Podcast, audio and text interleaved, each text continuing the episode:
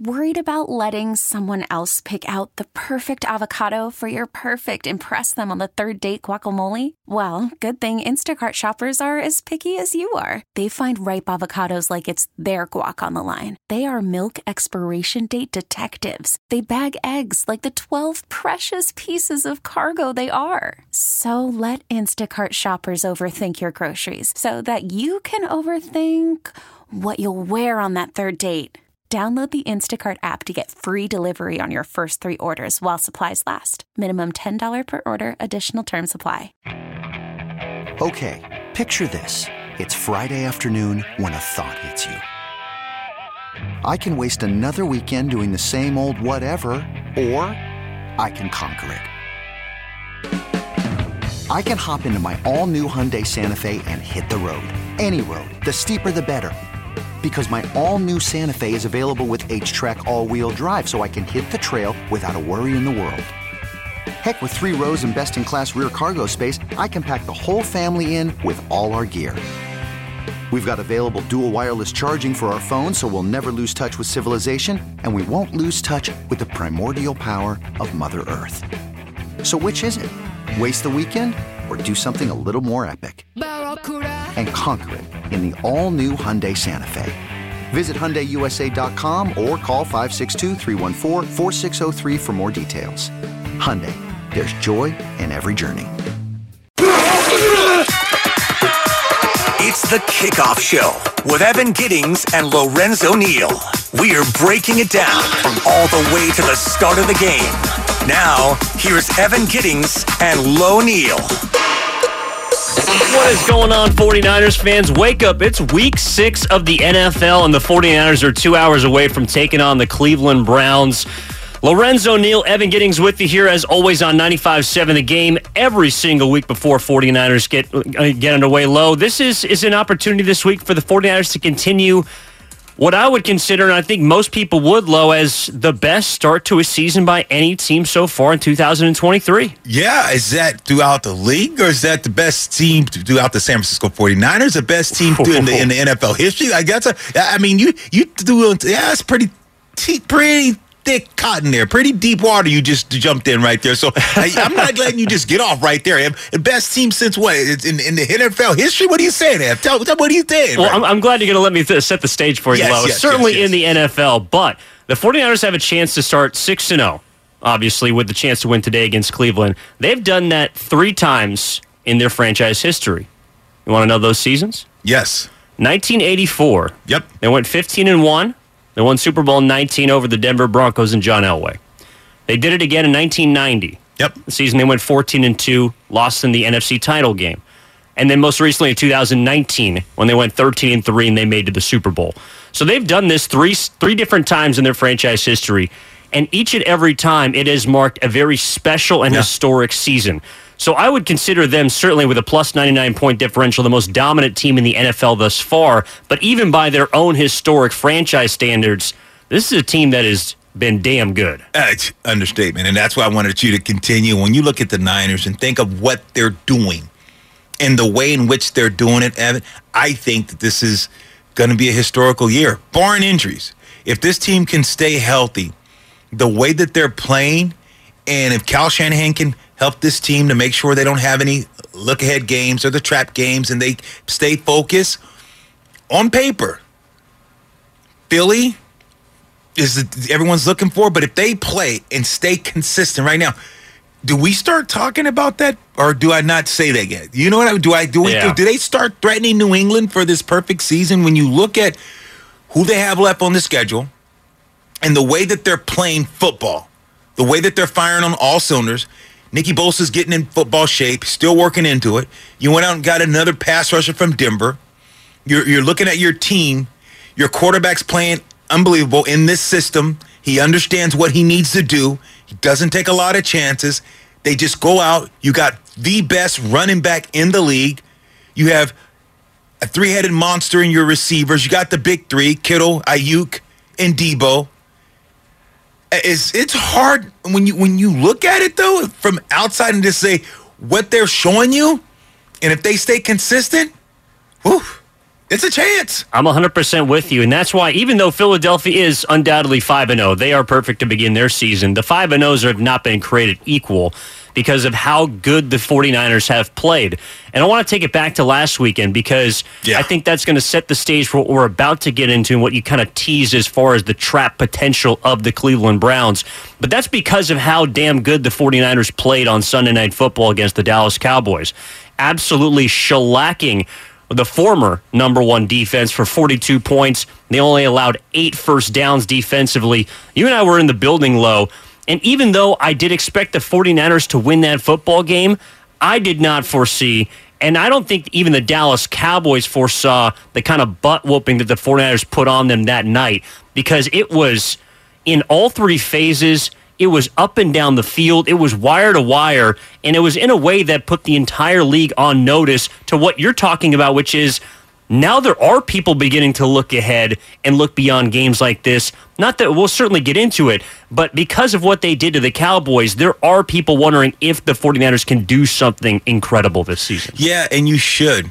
You should be wondering that because if you watch the way they're playing, even on the back end, I came into the season and said, hey, San Francisco 49ers, you look at the secondary, some guys did part in, you think, do you, they have, if you looked on that roster and said, the 49ers, where they're lacking at, you would say they do not have a shutdown, lockdown corner. Mm-hmm. And to our dismays, the way that the back end and the secondary has been able to play, and Wilks, the, the, DC, the D coordinator, how he's gotten this defense, the results he's gotten at them, the scheme, and the way, and the way in which they're playing, this is shocking to me.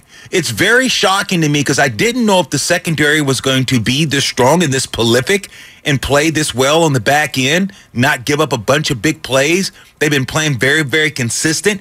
They've been doing a great job of keeping receivers in front of them, and they're a great job of tackling. This team is tackling very, very well. When you saw what they did to the Dallas Cowboys, they dismantled them.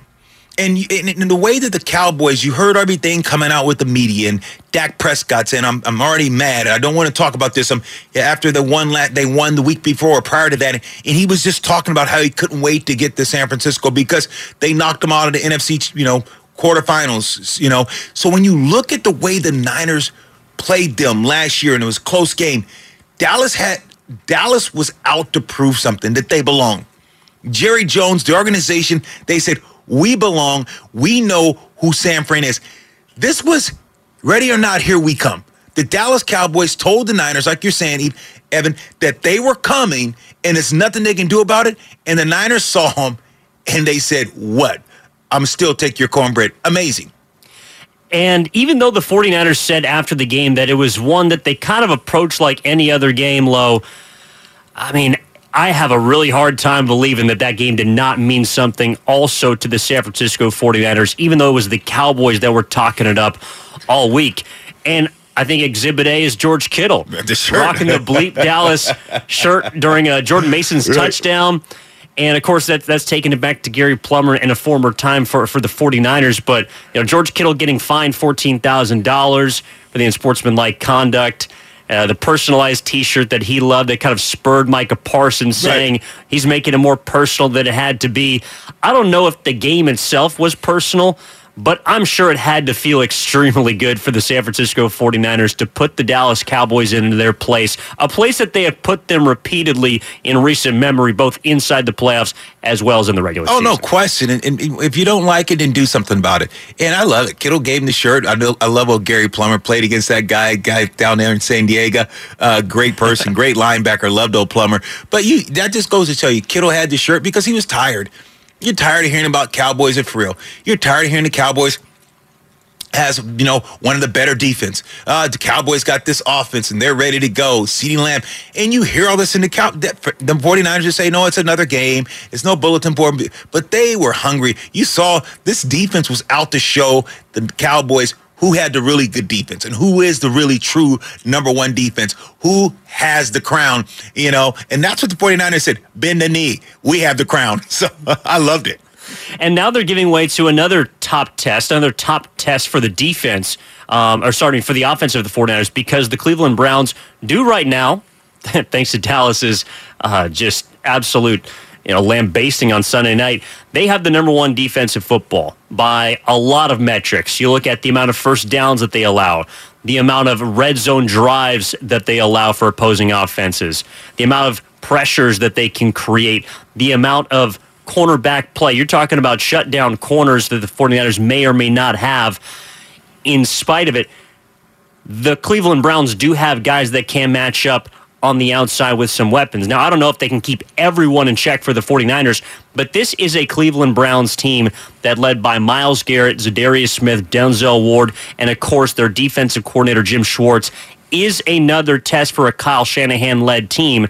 And so, yes, I'm with you, Lo, that the 49ers defense is, and quite literally per points per game, is the best in the NFL. But they get another look at a team after coming off a Dallas game that this is going to propose perhaps some different issues that we didn't see last week, and it's going to be another tall test for one Brock Purdy. Yeah, and, and that's what I like. I like that the the offense to me, in my opinion, my personal opinion. I know everyone talks about the Niners defense and how you know they can get after it. Nicky Bosa, we know what he brings, and Freddie Warner, and the way those guys play. But for me this year, I think the headline to me is the 49ers offense, the consistency in which Brock Purdy is playing, the consistency in which they score.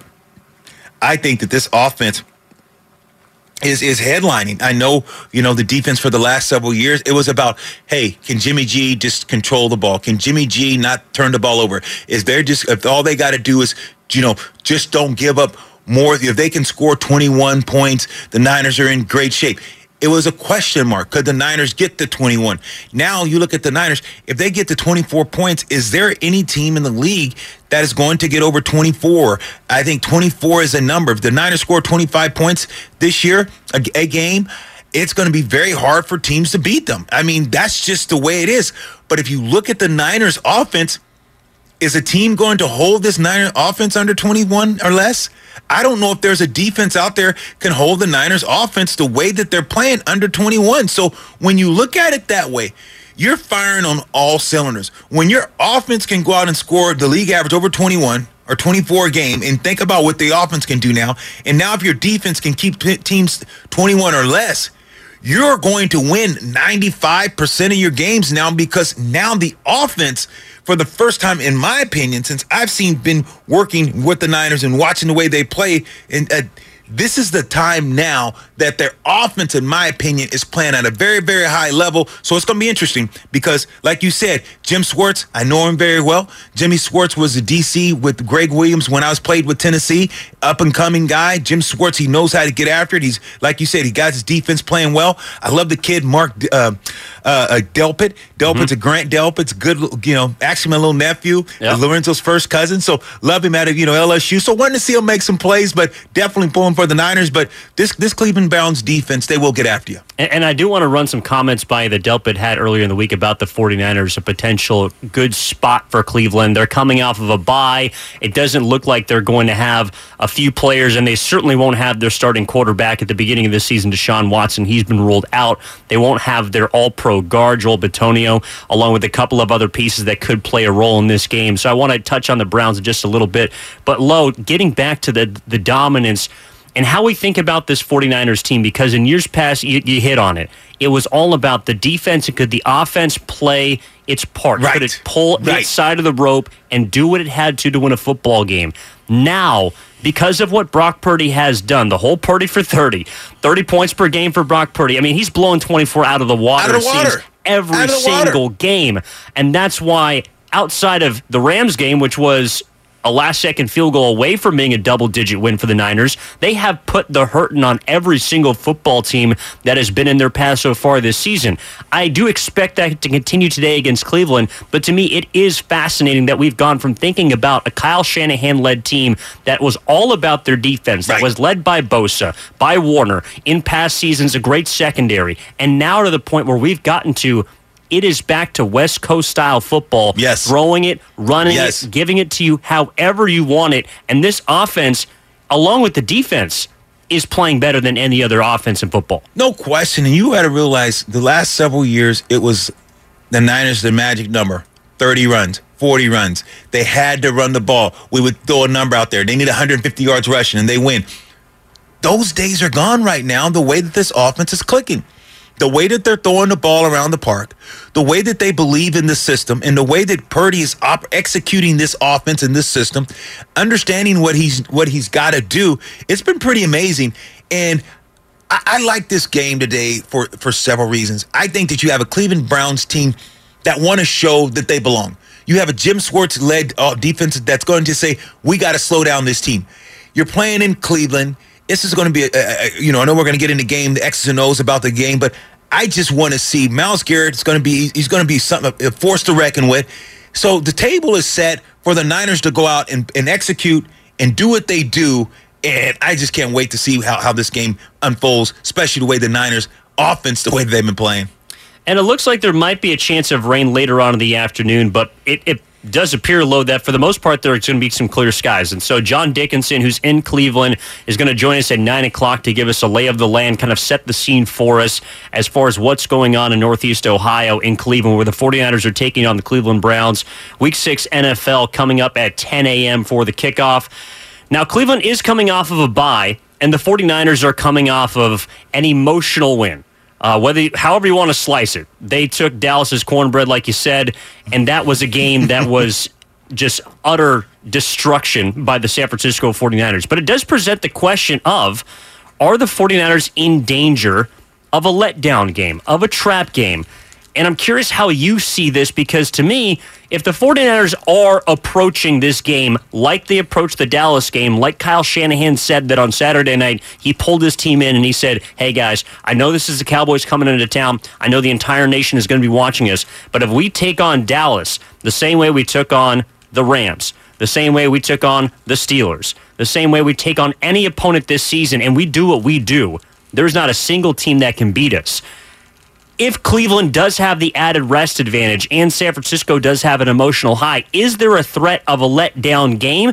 I don't think there's enough of a threat to believe that this is going to be a loss for San Francisco, but it could be a situation where you see them come out a little flatter than we've seen them so far this year. Yeah, I think you make a great point, a very valid point. And I'll go around the league and just give you some some different scenarios that you can kind of follow and you would understand what I'm saying. If this team, if the Niners was going to be playing in Miami, I would say yes. This could be a huge letdown or a huge spot that I wouldn't like the spot. If they were going to be traveling to Buffalo after that big emotion win over the Cowboys, I would say, hey, I don't like this spot if they were playing, you know, there's a few other teams, maybe, you know, Philadelphia, of course. I'm like, I don't like this spot because you played a physical game, but Dallas really wasn't physical. It was over by the third quarter, and your starters got pulled out of the game in the fourth quarter. So you didn't really take the wear and tear and the beating emotionally and physically. So I'm like, okay. But then you're playing against the Cleveland Browns team. That's a good defense. They can get after you, but offense, do they have enough? Now, if you're playing against Philly, if you're playing against the Bills and if you're playing against Miami, you and I both would sit here, Evan, and say, yeah, they're going to have the defense got to play some good ball, and it's going to because you're not going to stop Josh Allen, you're not going to shut down just you know Philadelphia. So be, the, the spot is tough, but I don't think Cleveland has enough offensively, collectively, to to beat the Niners. Now they can make this a game. The Niners Niners just have to win. Don't turn the ball over. Win the turnover battles, and they should be fine. On the other hand, though, when you look at it and you say, is this a tough spot? I would say, yeah, for the Cowboys. You look at Buffalo two weeks ago. Buffalo beat a Miami Dolphin team that was undefeated, high scoring, going around, and then they had to travel over to London, go across the pond. Jacksonville was already there for two weeks. Yeah. That was a tough spot for the Bills. The Bills are better than the Jacksonville Jaguars. Let's let we know that. But the spot. So I think the Cowboys. The Cowboys spot is a little bit tougher because the Chargers are off on a bye week. The Chargers have offense that can score with anybody. You have a quarterback that's pretty prolific. And now the Cowboys are going to go to SoFi on Monday night and play the Chargers team. I think they're in a tough spot because the Chargers can score.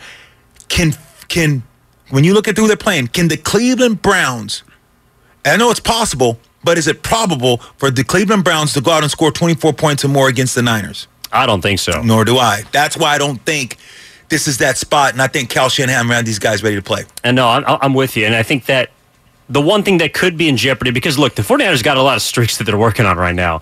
They're trying to win. Uh, you know, they're they're 16th consecutive regular season game. That would be a franchise record. They tied the 15th on Sunday against Dallas. Christian McCaffrey is working on a touchdown streak of his own that has been prolific.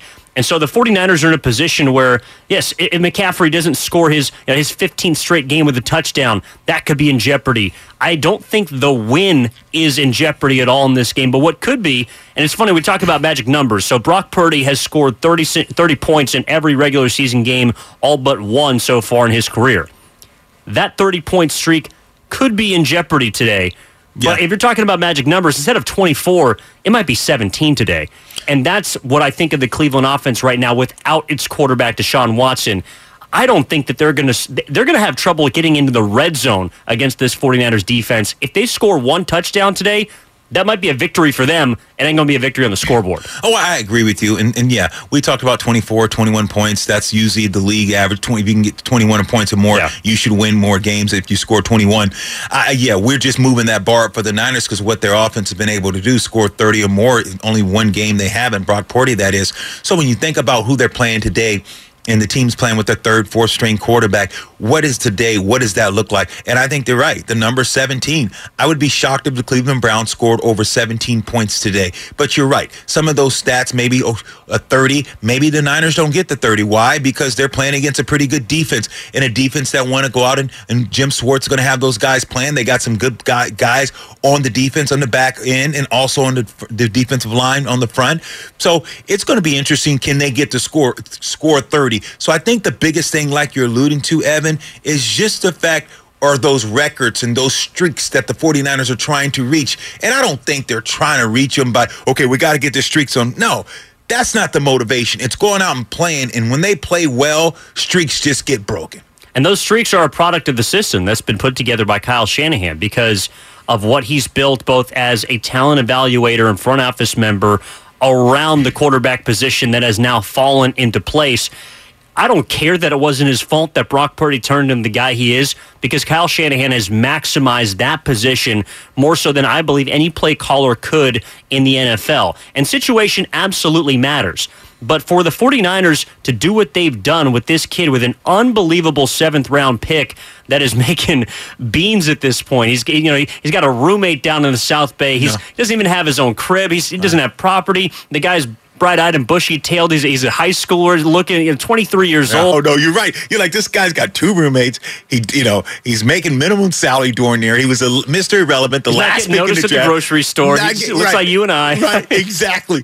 And uh, it, it's, it's it's it is. This is pretty amazing when you think about just his ride. I mean, forget football, just his ride, and you know, and what he's been able to accomplish and, and just the way he goes about doing it. You watch him, he stays so con- he stays so mal-mannered. He stays so consistent. He's never too high, he's never too low.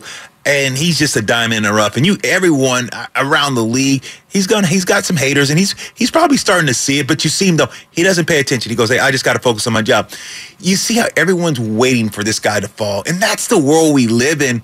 I was talking last week and just about it was okay is this guy going to fall off? And oh, is this system quarterback and all? Man, he's making the reads. He's doing what he needs to do.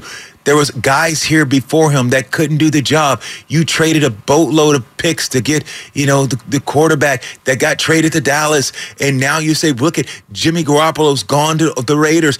Think about what this guy has done. Kyle Shanahan knew what he had. Once he started playing last year, that's why Cal Shannon was able to let these two quarterbacks that are, you know, middle of the field or top tiered quarterbacks kind of in there go.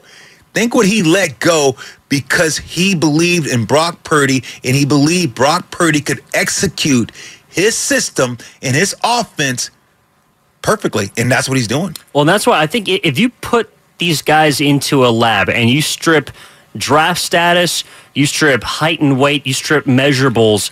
I do think that if Kyle Shanahan could create a quarterback in a lab, it would be something along the lines of Brock Purdy, a guy that makes incredible decisions with the football, makes them incredibly quick, and doesn't put you in disadvantageous positions. Right over and over again, like some of the yep. former quarterbacks, specifically Jimmy Garoppolo. So even though Brock Purdy might might not be able to throw it out of the stadium that he's playing in today, he might not be able to hit every single throw with perfection.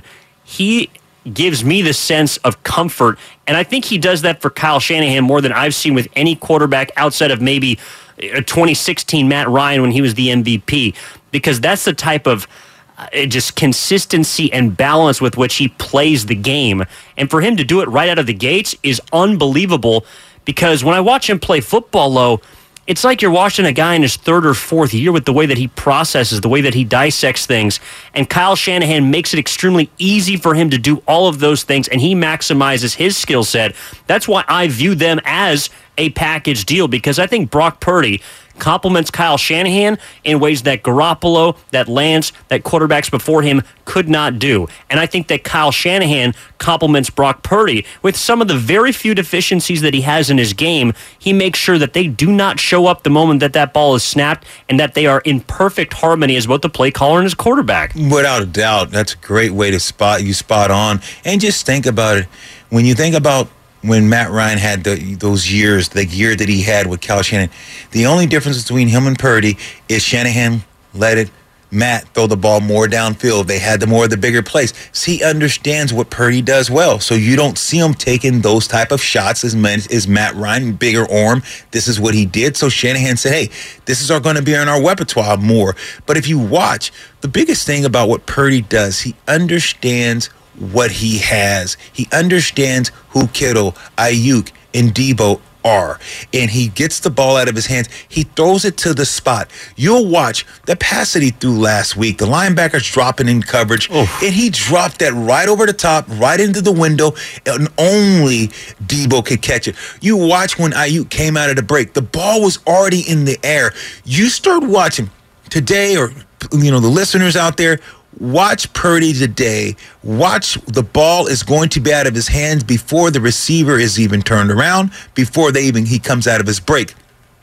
That is because he trusts the system, but he trusts his receivers. So people say, well, what's the difference, Lorenzo? Why, if, if he was in Cincinnati, he could do the same thing? No, it's a different type of offense. It's a seven step drop. You got to read coverages. You got to let guys drop in certain things. Yes, and then you throw it to a spot. I get that. But the difference in this one, this is like quicker reads. You're letting the ball go and you're trusting that the guy is going to be in the spot. So, yes, Brock Purdy, in my opinion, like you said, if you put him in the lab, put Kyle Shanahan in the lab, this is the guy that he would create because Purdy understands it. And Purdy says, I'm going to trust this system and I'm going to trust my receivers and trust they're going to do it. Because other quarterbacks, they've had their chance to trust it. Other other quarterbacks that were here had Trey and, and Jimmy, they had a chance to let it go, do the same thing, but they did not do it. So that means Purdy executes better. And look, I want to use Brock Purdy to get into a conversation about the quarterback situations between the two teams that are playing today, the 49ers and the Browns, because I think they could not be more diametrically opposed with how Cleveland has handled its quarterback situation, the amount of money that they've given right. to their quarterback, and what that has gotten them so, so far, as opposed to Brock Purdy, the amount of money that he's making and the amount of weapons that he has around him that have helped him off to a nine touchdown, zero interception, 123.1 quarterback rating start. He has been been phenomenal, as have the 49ers going for their sixth straight win today. That would match the 1984 49ers, the 1990 49ers, and the most recently 2019 49ers as the best start, first six wins for a season. They're also going for a franchise record, 15th uh, consecutive win in the regular season. Christian McCaffrey is trying to get his 15th straight game with a touchdown. That would be two off of the all time record set by Lenny Moore. And so a lot of great things moving for the 49ers as we continue to move on on the kickoff show. Evan Giddings along with Lorenzo Neal. We got John Dickinson coming up at 9 o'clock live from Cleveland. And so I'm looking forward to checking in with him, seeing what the weather is like. Also, a look at some of the potential inactives today for both the 49ers as well as the Cleveland Browns. Some updates on Dre Greenlaw coming your way next. Evan Giddings, Lorenzo Neal on the kickoff show. We're back with more on 95.7 The Game after this. Call from mom. Answer it. Call silenced. Instacart knows nothing gets between you and the game. That's why they make ordering from your couch easy. Stock up today and get all your groceries for the week delivered in as fast as 30 minutes without missing a minute of the game. You have 47 new voicemails. Download the app to get free delivery on your first three orders while supplies last. Minimum $10 per order. Additional terms apply. Okay, picture this. It's Friday afternoon when a thought hits you. I can spend another weekend doing the same old whatever, or I can hop into my all-new Hyundai Santa Fe and hit the road. With available H-Track all-wheel drive and three-row seating, my whole family can head deep into the wild. Conquer the weekend in the all-new Hyundai Santa Fe. Visit HyundaiUSA.com or call 562 for more details. Hyundai, there's joy in every journey. This episode is brought to you by Progressive Insurance. Whether you love true crime or comedy, celebrity interviews or news, you call the shots on what's in your podcast queue. And guess what? Now you can call them on your auto insurance too with the Name Your Price tool from Progressive. It works just the way it sounds. You tell Progressive how much you want to pay for car insurance, and they'll show you coverage options that fit your budget.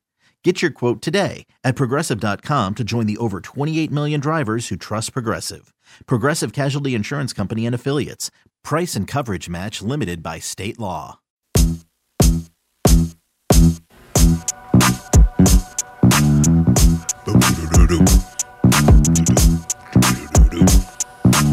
Now back to the kickoff show with Evan Giddings and Lo Neal on 95.7 The Game. Okay.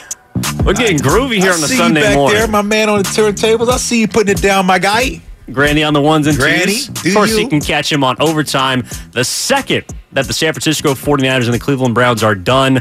Coming to you from Cleveland, Ohio later on today, about 90 minutes away from kickoff. John Dickinson's going to join us live from Cleveland in about a half an hour. Evan Giddings, Lorenzo Neal on the kickoff show. You know, we're, we're just talking about uh, during the break, Lo, some of the, the things that you can use as, as bulletin board material if you're an opponent, if you're a player. You know, we are speaking about Grant Delpit, strong safety for the Cleveland Browns. His comments earlier this week were sort of surrounding the spot that you were touching on Right. in the first segment for the Browns. You're coming off that bye week. You're trying to get yourself healthy, even though they admittedly will be missing their starting quarterback due to an injury. But the 49ers are coming off an emotional win against the Dallas Cowboys. Maybe a, a day two less rest for the 49ers. They got to go on the road. They're coming out to Cleveland, 10 a.m. start, East Coast. So Del Delpit was essentially saying, look, this is the spot that you want to play the 49ers. But if you're the 49ers and you hear a guy on the other side saying that, you got to be thinking, Okay, show me. exactly. Missouri. right, right, right. You're right. You're right, Evan. When you think about, and that's what Grant's saying. The young man is just saying, look, if you were looking at a, a great opportunity, team that played on Sunday night, you played, supposed to played a physical team. I could see if Dallas would have played to their potential, as I thought they underachieved. I think everyone did the way that they just kind of laid down. If they would have made that a physical game, you you heard, you know, the best offensive line, offensive tackle during there in football. You know, when Trent saying this is an ice bag, this is an ice tub game, and he was referring to after games like this, you need to just sit in the ice tub because you're so beat up, you're so sore. After the game, you got to get in the ice tub to recover. It wasn't that. Trent said, I mean, after the game, probably Trent said, man, he was able to go out and freaking cut the rug because you got to realize they were out of the game by the fourth quarter. It wasn't as physical as you thought. It wasn't as physical as we thought it would be. So I would I would be with Grant if that was the case. But you you played a physical game and imposed your will on the Dallas Cowboys. Dallas didn't impose your will. So I think I understand what he's saying. But now you don't also have your starting quarterback, Deshaun Watson, who's pretty good quarterback, and where they have a good defense. I just don't think that the Cleveland Browns have enough to take advantage of this opportunity, and that's the 49ers coming uh, into town after a bye by the Cleveland Browns. Well, I, I think you made a really good point, too, there about how the 49ers, and one of the advantages of taking care of a team early is you can get some added rest. You don't have to put your body through the ringer for the full 60 minutes if you take care of business the way that the 49ers took care of the Dallas Cowboys a week ago. Now, I do think from the Cleveland side, you know, looking at a defensive line with Myles Garrett, Za'Darius Smith, who Right. they've been familiar with in Green Bay, Dalvin Tomlinson, an underrated defensive tackle, along with a decent linebacking core and a very solid secondary that can hit. They'll hit I, you. I do think that this is a Cleveland team that defensively is going to play more physical than Dallas. So if you are the 49ers, in, in a way, yes, I, I- I hear where Delpit is saying that this is the spot, and the 49ers might be at a little bit of a rest disadvantage, but to me, this is going to be a much more, a much better test of their physicality than the one last week against Dallas. Totally agree with you. You said that great, Evan. When you think about, I think the 49ers is going to, this is the game that the offense is going to be filling it. They're going to go play against a physical defense today in the Cleveland Browns that's going to get after. This is like you talked about, alluded to earlier today about Purdy and this offense scoring 30 points every single game. They're going to be challenged today. This might be this. This may be where they don't necessarily score 30. The biggest thing for me is for the Niners. They can't turn the ball over today.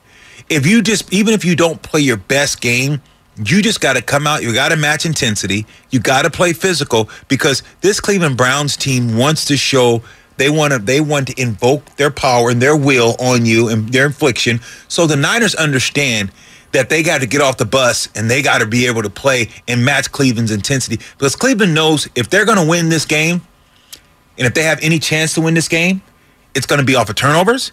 It's going to be that they get some turnovers and their defense is going to have to win this game because Cleveland's Browns offense is not going to win this game with consistency today. Yeah, and, and if Cleveland offensively did what it did two weeks ago before the bye against Baltimore, which was Dorian Thompson Robinson in his first NFL start turning the ball over three times, it's going to be curtains quick. So if Cleveland can even remain even in the turnover battle, I still think that favors San Francisco. But but when, when we're talking about Brock Purdy and we're talking about the, the comparison at the quarterback situation, you know, to, to me, Lo, looking at San Francisco versus Cleveland when it comes to the signal callers, it is the ultimate pitting of stability versus uncertainty. And Brock Purdy right now is the poster boy for stability around the NFL. Even though I know he's only played 10 regular season games, he has created such a feeling of, of balance and stability in San Francisco at that spot, which has been, I mean, quite literally the most up and down position, you know, maybe around any any team that could consider itself a viable contender the last several years under Kyle Shanahan. The quarterback position has been the question mark here in San Francisco. Brock Purdy's checked that box. Meanwhile, Cleveland a couple years ago believed that they had checked that box with Deshaun Watson by giving him $230 million guaranteed, expecting him to be the quarterback right. for the future in Cleveland. And instead, a couple years later, after the 49ers and a lot of fans may have wanted a guy like Deshaun Watson, may have wanted the 49ers to go out and give the big money to the big name quarterback to bring in someone to shore up that position. It's in fact this unknown that comes in and makes you completely forget about wanting a Watson or this offseason wanting a Lamar Jackson, in previous years wanting an Aaron Rodgers, right. wanting a Tom right. Brady. Brock Purdy has solved all of that, and I think it's interesting that we can look at now these two situations and how they've flipped on their heads. No question, and it's it's no guarantee that even if you had those guys, they could play the kind of ball that Purdy's playing even if you brought in, you know, you look at like are you talked about, you know, a guy like Josh Allen, or you know, you look at the, you know, what Cincinnati being Bengals. I think that he's a un, Joe Burrow's unbelievable quarterback. Yes, I think that he's better in other systems. I think that Joe Burrow's in, is phenomenal quarterback and would be better in the system that he's in than, than Purdy. But for the Niners, the way that what Kyle Shanahan wants, I don't even think hell. I don't even think Josh Allen would take the because guys that are great quarterbacks the Josh Allens, the you know the guys that we're talking about. You look at what you know what they can do and what they bring to the table. The Mahomes guys, Aaron Rodgers, those guys know that they're great. And you look at Cincinnati and seeing the way that he's been able to play. Those guys take those chances. They big quarterbacks. They want to show the arm off. They want to do all those things. So sometimes they have a hard time playing in types of this type of system because it's the patient. It's the, you know, are they going to be patient enough to hold on? Are they going to be patient enough to just a dink, dink, dink, do what Kyle Shanahan wants you to do?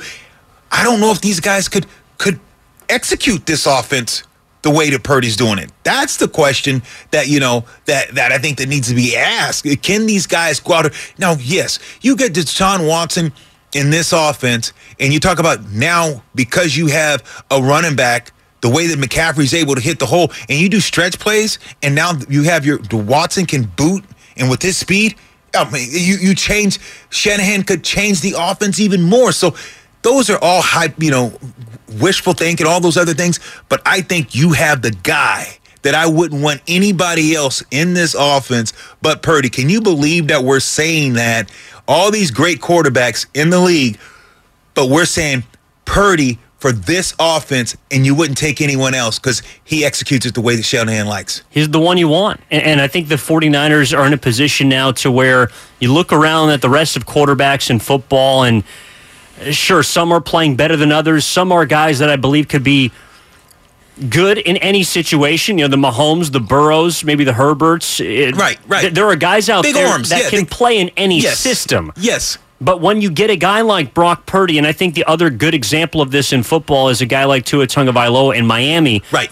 If you have a player that can execute the, the play caller system, that can do it in the way that the play caller envisions. It's almost like it allows Kyle Shanahan and that, that genius label that we put on him. It's almost like he gets to kind of put on a helmet with his quarterback because their quarterback sees the field exactly how they want them to. Yep. I don't know if any other quarterback can do that the way that Brock Purdy can. But when we look at Miami, yeah. you look at the extension of Kyle Shanahan and Mike McDaniel. Yep. Now that he's got his quarterback into a Tagovailoa, that offense has taken a completely different step in a direction that has produced a massive amount of points. And that's and let's get into that. And you look at it and you think about what McDaniels has brought there.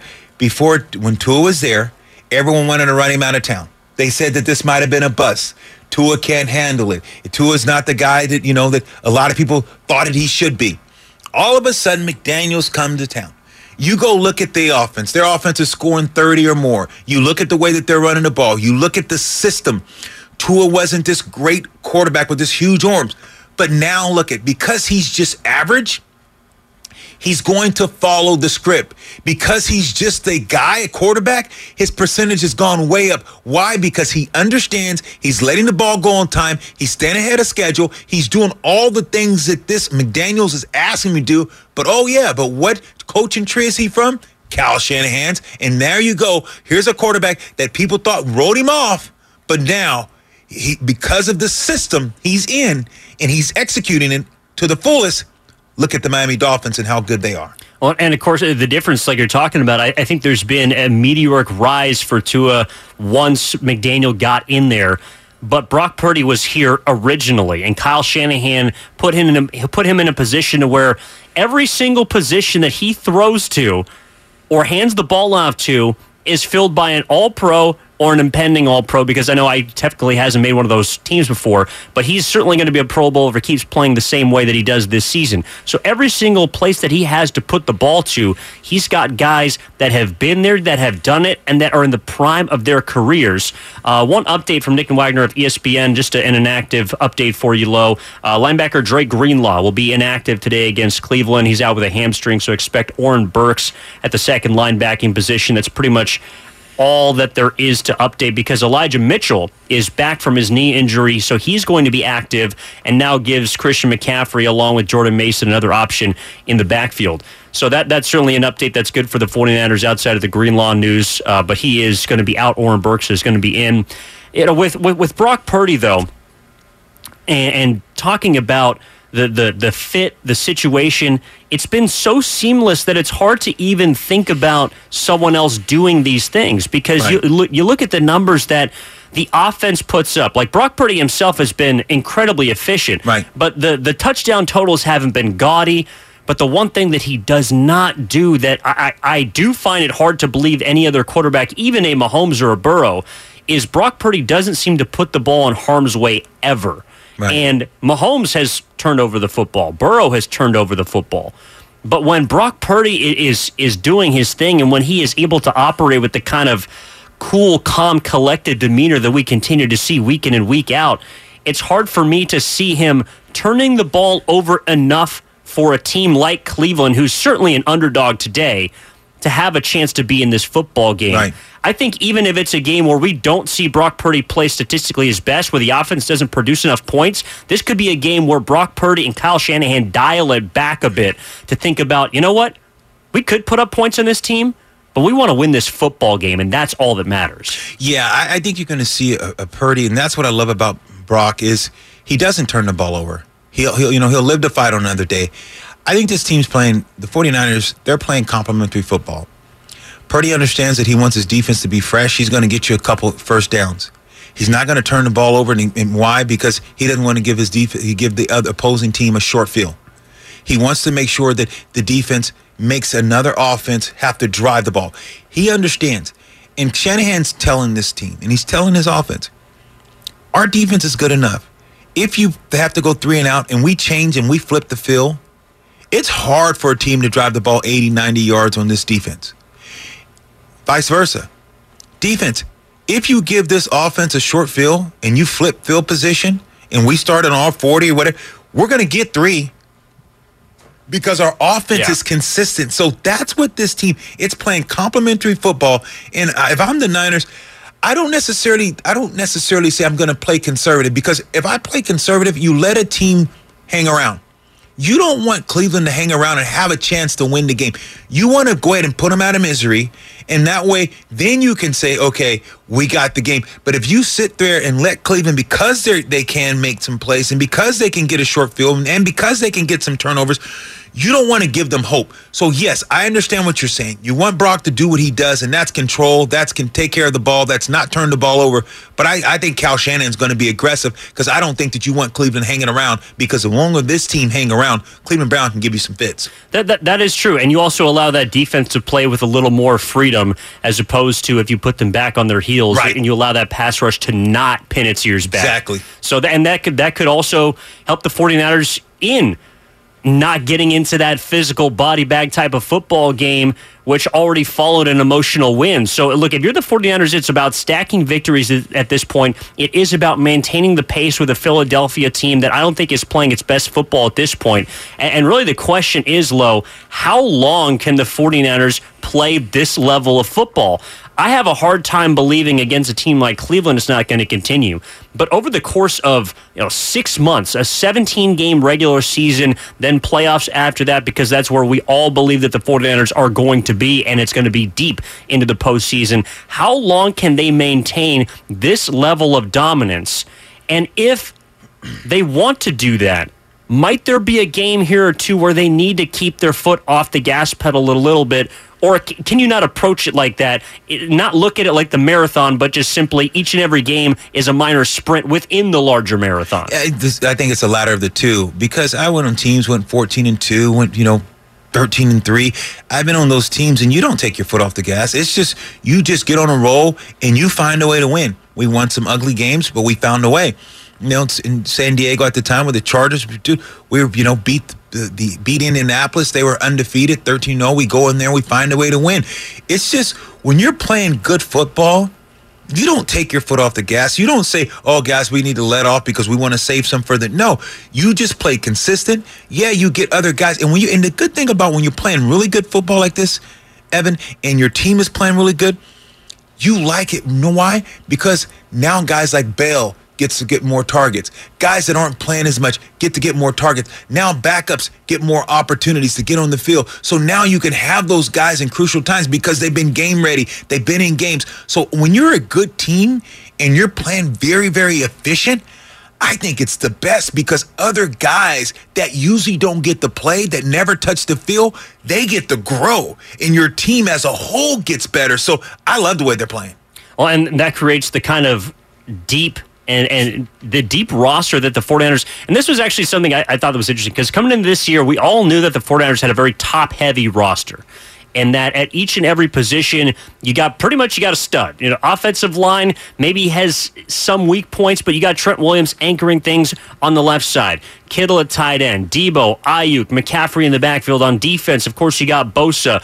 Uh, you know, Arik Armstead added Javon or uh, Javon Hargrave. Right. Pardon me. I love Hargrave. You got Randy Gregory now, who I believe is going to make his first appearance Yeah. in a 49ers uniform Denver. against Cleveland today. Drake Jackson is a young stud. Hufanga, everyone up and down the line. Fred Warner, of course. All of these guys are studs. But if one of them happens to go down, who is going to be the next man up? For example, today, Dre Greenlaw is out with a Right. hamstring. Oren Burks got his chance, actually had it, the last interception against Dak Prescott in the Cowboys game. He's going to get a chance to start. So I think you're right that even though the 49ers absolutely had plenty of talent among their starters. Right, right. We're now getting to see midway, kind of moving into the midway portion of the year, how deep they are. And so far, they've been able to answer that bell. No question. And now just the rotation gets deeper. When you can rotate this guys and rotate guys, and now you see guys are coming in and you're able to rotate and keep guys fresh, you just all you're doing is helping your team. Because we always talk about this team's gonna have to be lucky, and we talk about the injury bug, how it always bites shows its ugly head on every team throughout the National Football League if you can rotate guys and guys can stay fresh, you are going to you are going to dramatic, drastically decrease your injuries. So I think this is a big for the 49ers, like we're talking about, Evan, the ability having guys to be able and ready to step in and play meaningful football for this 49er team is going to pay huge dividends at the end of the season and the playoffs. Meanwhile, the Cleveland Browns are going to be down to their second or third string quarterback, depending on how you slice it. Deshaun Watson is out today with a shoulder injury. He missed week four due to a bruised shoulder. And then, even with the extra week to recover, remains out. So, PJ Walker, who was elevated from the practice squad at the beginning of this season, saw him a little bit in Carolina last year, did the 49ers. He's going to spell the rookie DTR, Dorian Thompson Robinson, who struggled throwing three picks in Right. his first NFL start in week four against the Ravens. So, the 49ers are going to get to see a backup quarterback, one that can use his legs, but is this a situation where if you see the backup, if you see it, like, do you approach that differently? Because I think the 49ers are going to be allowed to be more aggressive, both on the outside, playing a little more press, getting to those man coverages, but also at the point of attack. The defensive line and Steve Wilks, which really has not taken a step back from last season's top tier defense, I believe, they've actually been able to get more aggressive. And I think this could be a day where Steve Wilks, because PJ Walker is not much of a threat in the passing game as much as Deshaun Watson, he can blitz a lot more and he can get after the quarterback. Yeah, and not only do you blitz a lot, but I don't know if he's going to necessarily blitz. You know what you do when you're playing against young quarterbacks? You decide coverages. You act like you walk up in the A gap or you're going to mug, you mug it, where you go up in there. So they call that mean mugging. And all of a sudden you drop into coverage because the quarterback, he's getting spooked. He said, okay, I'm going to hit, you know, I'm going to hit the tight end. It's going to come right across the middle. And all of a sudden at the snap, the linebacker drops right into the middle and you see those interceptions. So what you do to a young quarterback, you disguise some coverages and you make you you mix them up and they'll give you some picks. So I think that you'll look for an interceptions because a lot of times you don't necessarily need to heat up a young quarterback. You don't need to bring the pressure and heat him up. Sometimes you sit back, you disguise coverages, think he's getting covered two, all of a sudden throw some cover four, covered some two buzz, some sky coverages on him, and now he's thinking one thing, and all of a sudden you got a linebacker playing Tampa two where the middle linebacker runs back to the middle. You think the middle of the field's open, but your linebacker's dropping deep. And Freddie does a great job, Fred Warner, of getting back there because of his speed, and he can make, you know, quarterbacks make some ill-advised throws. So I think I think Wilks going to light him up with some different coverages to get the young fella to make some mistakes. And I think that, look, oh, we're going to talk to John Dickinson, by the way, in just about eight minutes coming up at the top of the hour, 9 o'clock. Evan Giddings, Lorenzo Neal, the kickoff show, taking up until kickoff between the 49ers and the Cleveland Browns here in week six of the NFL. But, but speaking of Fred Warner, because we, we've talked a lot about the quarterbacks on offense, but I don't know if there's a better quarterback on defense than Fred Warner with how he is able to be seemingly all over the field at all times, but with how pre-snap he's orchestrating the defense, he's moving his chess pieces. With there, there was a play last week against Dak Prescott where he took away the first read underneath, then Dak rolls out to the left. Warner chases him, throws his hands up, deters the pass, and then eventually gets the sack. He made about four plays in one that could have gone for a completion, could have gone for a quarterback scramble, and he erased all of it with what he's able to do, both with, of course, his body, but his mind. Yeah, and also the strip fumble. They remember he was on the sideline. He was able to The trifecta, yeah. the trifecta. What he was able to do. So when you, when you look at Fred, think about Fred Warner and what he brings to the table. Like you alluded to, not only the athletic ability, because there's a lot of guys that had athletic ability that could that run around, could hit, and do all those stuff, but the mental aspect of it. Him being that quarterback, like you're saying on defense. Uh, you know, a quarter, a, another guy that I played with, fortunate to play with, and watch him play and prepare. Sam Mills, the great Sam Mills, who's no longer here, played with me with the Saints, and then he went on to you know be a coach for many years with the you know in, in Carolina with Panthers. Unbelievable quarterback as a linebacker. Ray Lewis, was able to see the hmm. guy and actually go with him and watch the way that he studied on the film, to watch the signals that he would make and understanding where the quarterback wants to go with the ball. Watch him do the cat and mouse game with Peyton Manning and, and you know and, and Tom Brady. Ray Lewis was a student of the game. You're absolutely right. When you look at a guy like Fred Warner and you think about how he's how elusive and how he studies the game, attention to detail, getting guys lined up, that's an art but that comes from preparation. That comes from putting in the time. Fred Warner puts in time. That's what makes him elite. That's what makes him great. Athletically, he's phenomenal athlete, but then you add in the mental, like you just alluded to. That's what separates Fred Warner from a lot of linebackers in the National Football League. And it's the reason why when you talk about Fred Warner, it's one or it's one or it's top one among linebackers. I mean, this guy is just unbelievable. It's what I like that. And, and, and the fact that the 49ers can have him at the linebacking position, meaning that along with the ability from their defensive line to get pressure with, of course, Bosa, but this season adding Hargrave with Armstead, with now Randy Gregory into the fold. It is an embarrassment of riches, both defensively and offensively for the 49ers. And I want to continue to get into that on the other side with John Dickinson, who's going to join us live from Cleveland Browns Stadium. He's coming up next on 95.7 The Game. He is live in Cleveland. We're going to get a, a kind of a, an insight on both the weather, the feeling around this game. Does JD see it as a trappy potential situation for the 49ers, or does he expect them to roll the way I think a lot of people do against a backup quarterback led Cleveland Browns team. Evan Giddings and Lorenzo Neal with you on the kickoff show, taking up until 10 a.m. when the 49ers fight, face the Cleveland Browns on the road in Northeast Ohio. Up next, John Dickinson right here on 95.7 The Game. Okay, picture this. It's Friday afternoon when a thought hits you. I can spend another weekend doing the same old whatever, or I can hop into my all new Hyundai Santa Fe and hit the road. With available H-Track all-wheel drive and three-row seating, my whole family can head deep into the wild. Conquer the weekend in the all-new Hyundai Santa Fe. Visit HyundaiUSA.com or call 562 for more details. Hyundai, there's joy in every journey. This episode is brought to you by Progressive Insurance. Whether you love true crime or comedy, celebrity interviews or news, you call the shots on what's in your podcast queue. And guess what? Now you can call them on your auto insurance too with the Name Your Price tool from Progressive. It works just the way it sounds. You tell Progressive how much you want to pay for car insurance, and they'll show you coverage options that fit your budget. Get your quote today at progressive.com to join the over 28 million drivers who trust Progressive. Progressive Casualty Insurance Company and Affiliates. Price and coverage match limited by state law. Hey everyone, Boomer Esiason here. The NFL draft is behind us, and your favorite team is now gearing up for week number one. The free Odyssey app puts you right in the middle of the pro football conversation with the biggest sports radio stations from across the country. The local voices who know your team the best, giving you their unfiltered takes on the current state of your squad. It's always football season right here on the free Odyssey app.